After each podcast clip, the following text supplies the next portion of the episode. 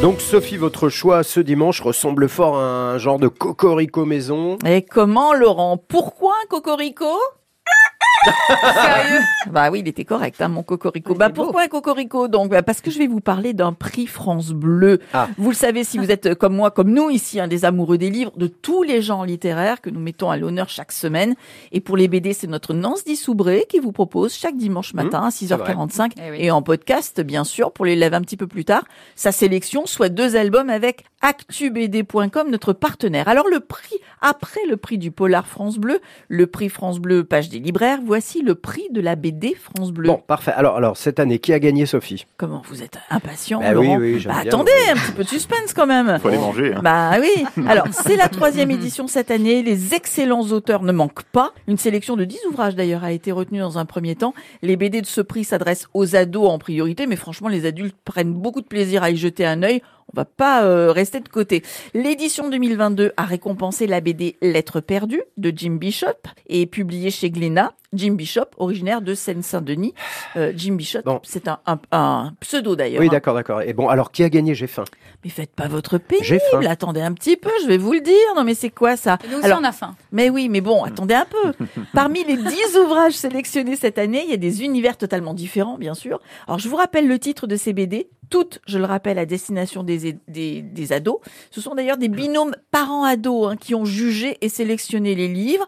Il y avait en compétition Rature indélébile d'Aurel Gaillard et, Cam Moon de Cyril Pomès, À la recherche de Jeanne de Zazie Ta- Tavitian et euh, Caroline Perron, La mort rose de Jaume Palardo, Le poids des héros de David Sala, Les sauveurs de Fabien Morin, Julien Derain, Laurent Hopman et Chui Ying, Voleuse de Julie Biron, La boucle d'oreille rose de Séraphine Menu et Sylvie Serpry, Celle qui parle d'Alija Jaraba, Toutes les princesses meurent après minuit de Quentin Zuicho. Oui, bon. Voilà. Alors, Alors Euh, Laurent, vous, me demandez, vous ne me demandez qui plus a qu'à... gagné Ah bon, quand même. Eh bien, c'est Rature indélébile d'Au- d'Aurel euh, Gaillard pour le texte et de Camille K pour les illustrations.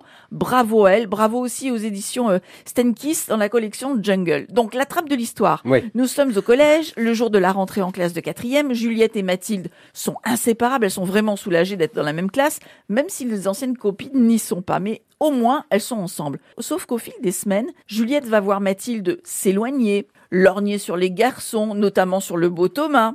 Ah bah oui, les Thomas, ils sont comme ça. hein. Ah, n'en Le- se pas. rapprocher de Karine, euh, l'une des stars du collège. Bref, Juliette va devoir affronter ses déceptions, hein, puisque sa copine, sa meilleure amie, se, se détache d'elle. Et un jour, c'est une photo de Juliette, dévêtue, dans les vestiaires, qui va circuler sur les réseaux. Oh là.